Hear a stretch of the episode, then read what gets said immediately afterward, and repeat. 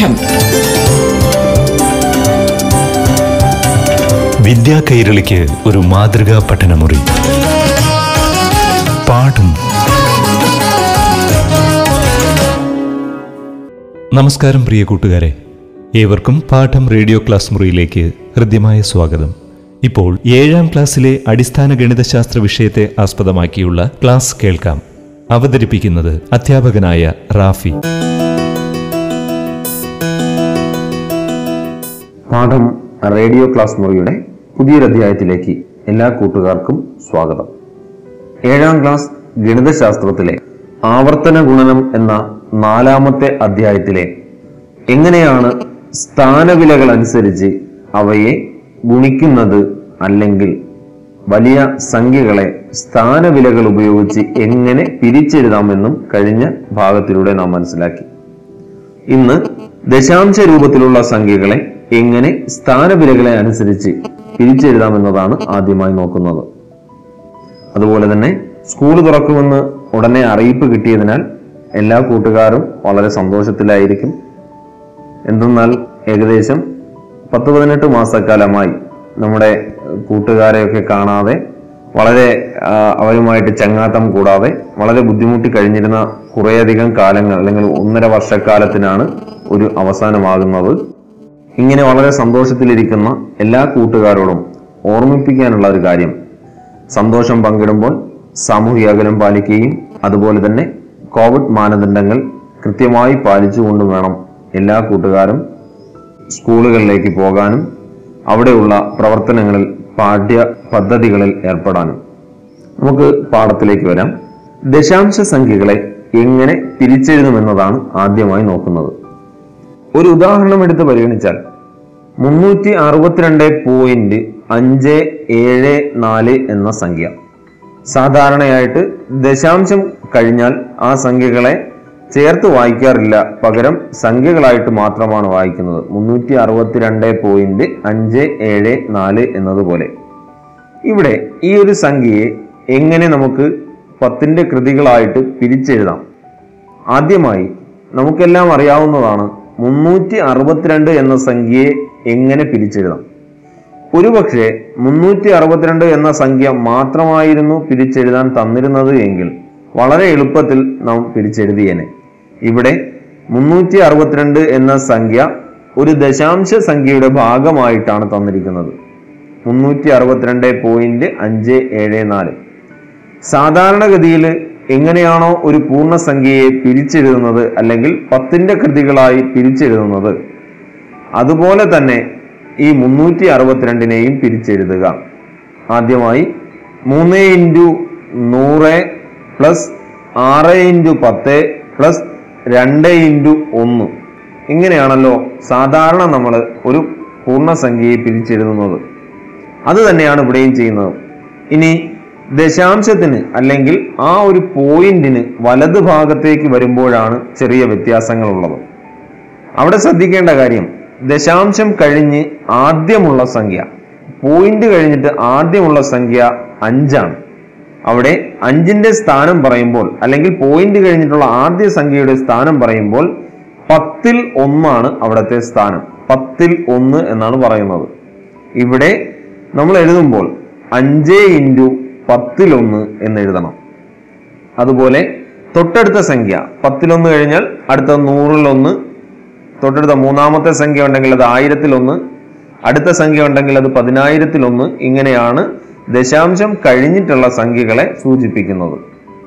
അതേ പ്രകാരം ഇവിടെ 5×10⁻1 അധികം 7×100⁻1 അധികം 4×1000⁻1 എന്ന് എഴുതാം. ഇനി ഇത്തരത്തിൽ പിരിച്ചെഴുതിയതിനെ നമുക്ക് 10ന്റെ വർഗങ്ങളായി, അല്ലെങ്കിൽ 10ന്റെ കൃതികളായിട്ട് എങ്ങനെ മാറ്റി എഴുതാം? 3×100, ആ 100നെ 10ന്റെ കൃതിയായി മാറ്റി എഴുതുമ്പോൾ, കഴിഞ്ഞ ഭാഗത്തിലൂടെ നാം പഠിച്ചു 10ന്റെ 2ാം കൃതിയാണ് 100 എന്ന സംഖ്യ. അങ്ങനെയാണെങ്കിൽ 3×10⁻2, അല്ലെങ്കിൽ 3×10²+6×10 തന്നെയാണ് +2. ഇനി വലതു ഭാഗത്തേക്ക് നോക്കുമ്പോൾ, അല്ലെങ്കിൽ ദശാംശം കഴിഞ്ഞിട്ടുള്ള സംഖ്യകളെ പരിഗണിക്കുമ്പോൾ 5 × 10 അത് അതുപോലെ തന്നെ എഴുതുക. 7 × 100. ആ 100നെ നമുക്ക് 10ന്റെ ഗുണിതമായിട്ട് അല്ലെങ്കിൽ 10ന്റെ കൃതിയായിട്ട് മാറ്റി എഴുതാം. അതായത് 100നെ 10 റൈസ് ടു 2 എന്ന് എഴുതാം. അങ്ങനെ എഴുതുമ്പോൾ അവിടെ വായിക്കേണ്ടത് 7 × 1/10² അല്ലെങ്കിൽ 7 × 1/10², അതുപോലെ പ്ലസ് 4 × 1000 എന്നതിനെ 1/1000 എന്നതിനെ 1/10³ 1/10³ എന്ന് എഴുതാം. ആ സംഖ്യകളെ മൊത്തത്തിലായിട്ട് വായിക്കുമ്പോൾ 4 × 1/10³. ഇങ്ങനെയാണ് ദശാംശ സംഖ്യകളെ 10ന്റെ കൃതികളായിട്ട് പിരിച്ചെഴുതുന്നത്. ഇതുപോലെ മറ്റൊരു ഉദാഹരണം കൂടി പരിഗണിക്കാം. 437.54 എന്നതാണ് സംഖ്യ. ഈ 437.54-ൽ 437 എന്നുള്ളത് പൂർണ്ണസംഖ്യയും ദശാംശം കഴിഞ്ഞിട്ടുള്ള 2 സംഖ്യകൾ അത് 5, 4.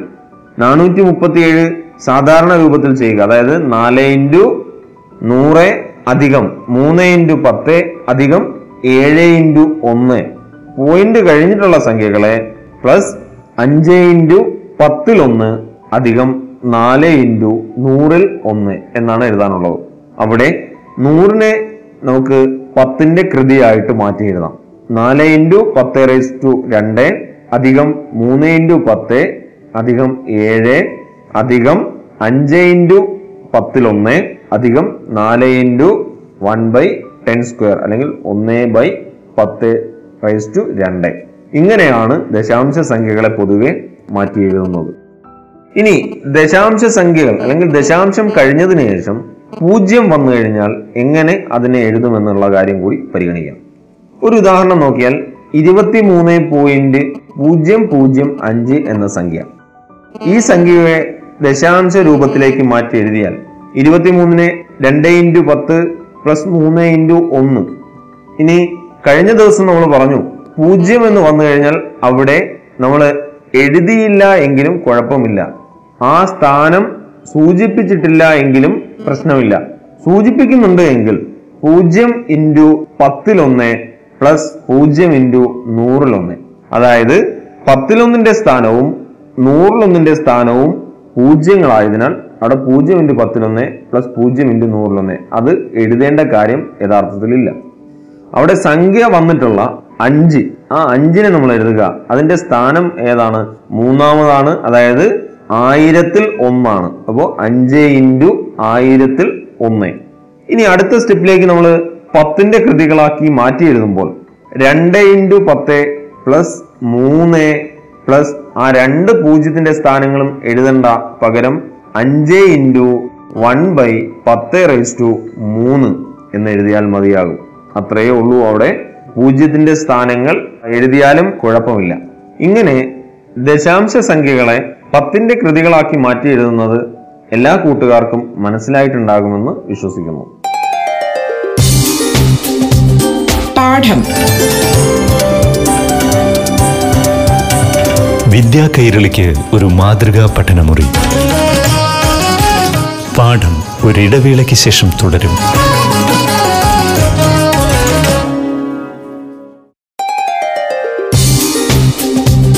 പാഠം വിദ്യാ കൈരളിക്ക് ഒരു മാതൃകാ പഠനമുറി. പാഠം അടുത്ത ഭാഗം നമുക്ക് നോക്കാനുള്ളത് ഘടകക്രിയയുമായി ബന്ധപ്പെട്ട ഭാഗമാണ്. ഘടകക്രിയ ചെയ്യുന്നത് എങ്ങനെയെന്നും ആ രീതികളുമെല്ലാം ചെറിയ ക്ലാസ്സുകൾ മുതൽ നാം പഠിച്ചിട്ടുണ്ട്.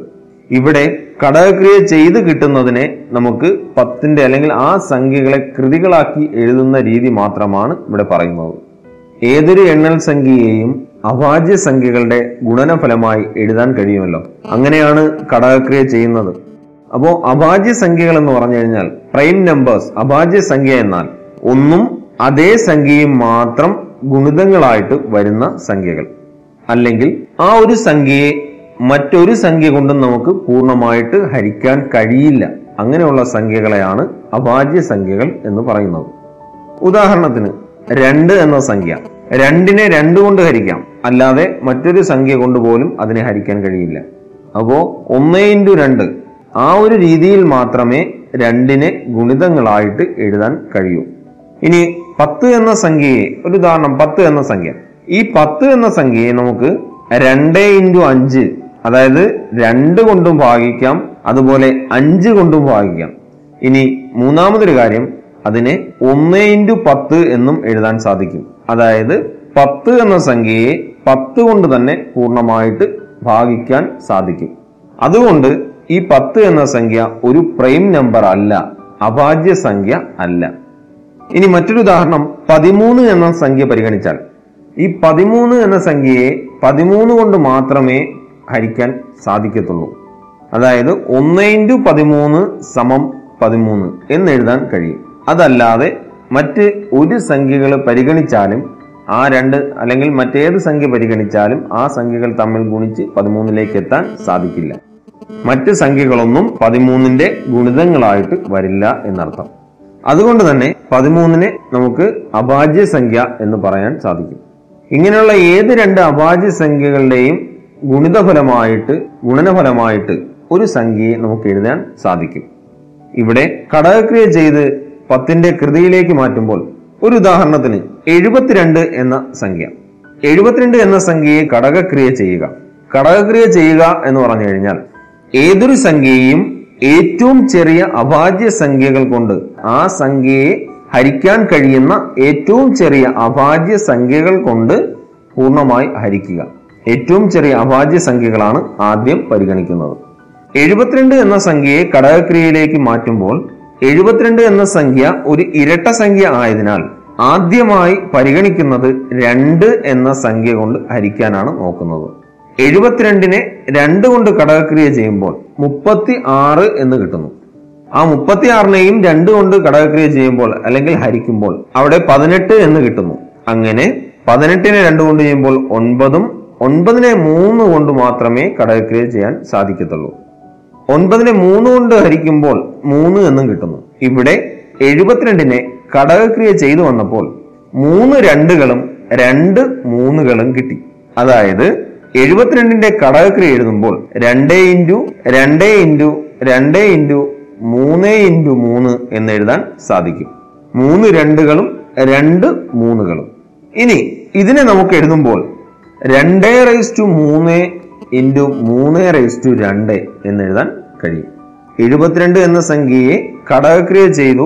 ഘടകക്രിയ ചെയ്തതിനു ശേഷം അതിനെ കൃതികളാക്കി എഴുതുമ്പോൾ 2 3 × 3 2, അതായത് 2 എന്ന സംഖ്യ 3 തവണ ഘടകങ്ങളായിട്ട് വന്നിട്ടുണ്ട്, 3 എന്ന സംഖ്യ 2 പ്രാവശ്യം.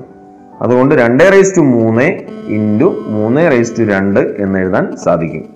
ഇതുപോലെ 1000 എന്ന സംഖ്യയാണ് ഘടകങ്ങളാക്കുന്നതെങ്കിൽ 1000നെ 2 കൊണ്ട് ഘടകക്രിയ ചെയ്യുമ്പോൾ 500 എന്നും, 500നെ വീണ്ടും 2 കൊണ്ട് ഘടകക്രിയ ചെയ്യുമ്പോൾ 250 എന്നും, 250നെ വീണ്ടും നമുക്ക് 2 കൊണ്ട് ചെയ്യുമ്പോൾ 125 എന്ന് കിട്ടും. ഈ 125 എന്ന സംഖ്യ 5ന്റെ ഗുണിതമായതിനാൽ 5 എന്ന സംഖ്യ കൊണ്ട് ഘടകങ്ങളാക്കുന്നതാണ് എളുപ്പം. അപ്പോൾ 125/5 അത് ചെയ്യുമ്പോൾ 25 എന്ന് കിട്ടുന്നു. വീണ്ടും 25നെ 5 കൊണ്ട് ഘടകക്രിയ ചെയ്യുക.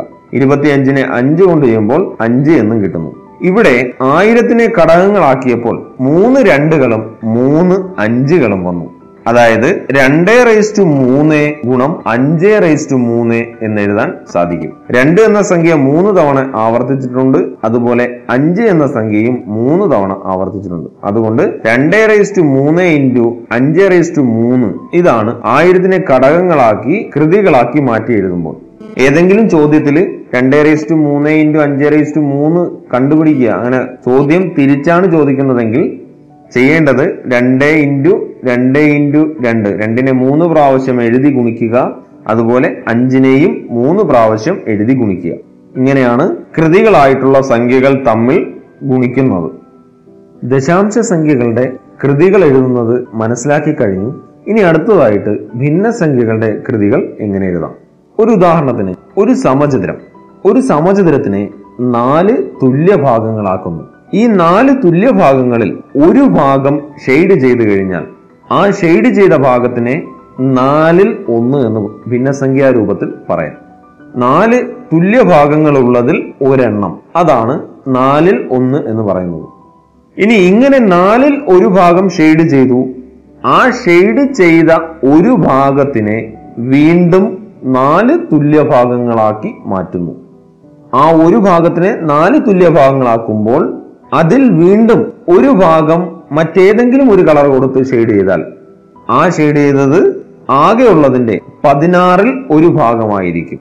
എങ്ങനെയാണ് 16-ൽ 1 ഭാഗം എന്ന് കിട്ടിയതെന്ന് ചോദിച്ചാൽ, 4 സമചതുരങ്ങളാക്കി അതിൽ നിന്നും ഒരു സമചതുരത്തെ മാത്രം പരിഗണിച്ചു, അതിനെ വീണ്ടും ആ ഒരു സമചതുരത്തിനെ 4 സമചതുരങ്ങളാക്കി. അതായത് 4/1-നെ 2 തവണ ഗുണിച്ചിരിക്കുകയാണ്. ആദ്യത്തെ ഒരു തവണ ഗുണിച്ചത് ഒരു ഷെയ്ഡ് കിട്ടാൻ, രണ്ടാമത്തെ ഒരു തവണ കൂടി ഗുണിച്ചത് വീണ്ടും 4 തുല്യ ഭാഗങ്ങളാക്കിയതിൽ ഒരെണ്ണം കണ്ടുപിടിക്കാൻ. അങ്ങനെ ആകെയുള്ളത് എത്ര ഭാഗമാണെന്ന് ചോദിച്ചു കഴിഞ്ഞാൽ നമുക്ക് ചിന്തിച്ചു നോക്കുമ്പോൾ മനസ്സിലാകുന്നത് ഓരോ സമചതുരത്തിലും 4 ഭാഗങ്ങൾ. അങ്ങനെ 4 സമചതുരങ്ങളിൽ ആകെ 16 ഭാഗങ്ങൾ. അതിൽ ഒരെണ്ണം എടുത്താൽ 16-ൽ 1 എന്നെഴുതാൻ സാധിക്കും. ഇനി ഇതിനെ ഭിന്നസംഖ്യാ രൂപത്തിലേക്ക് നമുക്ക് ചിന്തിക്കുമ്പോൾ 4/1 × 4/1 എന്ന് എഴുതാൻ സാധിക്കും. 4/1-നെ 2 തവണ ഗുണിക്കുക. ആദ്യത്തെ ഒരു 4/1, അത് കഴിഞ്ഞതിന് ശേഷം വീണ്ടും അടുത്ത ഓരോ ഭാഗത്തിനെയും 4-ൽ 1 ആക്കിയതിനു ശേഷമാണ് വീണ്ടും ചെയ്തത്. അങ്ങനെ 4/1 × 4/1, അതായത് 16-ൽ 1 ഭാഗമാണ്. എങ്ങനെയാണ് ഭിന്നസംഖ്യകൾ ഗുണിക്കേണ്ടത് എന്നൊക്കെ അറിയാം. അംശങ്ങളെ തമ്മിൽ ഗുണിച്ച് അംശമായും ഛേദങ്ങൾ തമ്മിൽ ഗുണിച്ച് ഛേദമായും. 16-ൽ 1 എന്ന ഉത്തരം കിട്ടുന്നു. ഇതേ പ്രകാരം വീണ്ടും ആ ഒരു ഭാഗത്തിനെ 4 ഭാഗങ്ങളാക്കിയാൽ, ഇങ്ങനെ 16-ൽ 1 ഭാഗം എടുത്തു, ആ എടുത്ത ഒരു ഭാഗത്തിനെ വീണ്ടും 4 തുല്യ ഭാഗങ്ങളാക്കുകയാണെങ്കിൽ ശ്രദ്ധിക്കുക, ഇതുപോലെ എല്ലാ സമയദ്രങ്ങളെയും, അതായത് 16 സമയദ്രങ്ങളെയും ഇതുപോലെ തുല്യ ഭാഗങ്ങളാക്കേണ്ടി വരും. ഇങ്ങനെ നോക്കുമ്പോൾ ഇത്രയും ഭാഗങ്ങളാക്കിയതിനു ശേഷം അതിൽ നിന്നും ഒരെണ്ണം എടുത്താൽ എളുപ്പത്തിന് എങ്ങനെ കണ്ടുപിടിക്കാമെന്ന് ചോദിച്ചു കഴിഞ്ഞാൽ, 16-ൽ 1 നേരത്തെ കിട്ടിയത്, വീണ്ടും അതിനെ എന്ത് ചെയ്യുന്നു, 4-ൽ 1 കൊണ്ട് ഗുണിക്കുന്നു. അതായത് 4/1 × 4/1 വീണ്ടും ഒരു 4-ൽ 1 കൊണ്ട് കൂടി ഗുണിക്കുന്നു. അങ്ങനെ ഗുണിക്കുമ്പോൾ നമുക്ക് ഭിന്നസംഖ്യ രൂപത്തിൽ 4/1 (3), അതായത് ആ 4/1-നെ 3 പ്രാവശ്യം എഴുതി ഗുണിക്കുന്നു. അതുകൊണ്ടാണ് ഭിന്നസംഖ്യ 4/1 എന്ന ഭിന്നസംഖ്യയെ (3) എന്ന കൃതി രൂപത്തിലേക്ക് അല്ലെങ്കിൽ കൃതി ആയി മാറ്റി എഴുതിയത്. അത് ചെയ്യാനുള്ള എളുപ്പവഴി 16-1 × 4/1 ചെയ്താൽ മതിയാകും. അവിടെ ഉത്തരമായിട്ട് കിട്ടുന്നത് 64-1 എന്നായിരിക്കും. ഭിന്നസംഖ്യകളെ ഇതുപോലെയാണ് കൃതികളാക്കി മാറ്റി എഴുതുന്നത്. തുടർന്നുള്ള അറിവുകൾ പാഠം റേഡിയോ ക്ലാസ് മുറിയുടെ അടുത്ത ഭാഗത്തിലൂടെ നമുക്ക് മനസ്സിലാക്കാം. പാഠം വിദ്യാ കൈരളിക്ക് ഒരു മാതൃകാ പഠനമുറി. പാഠം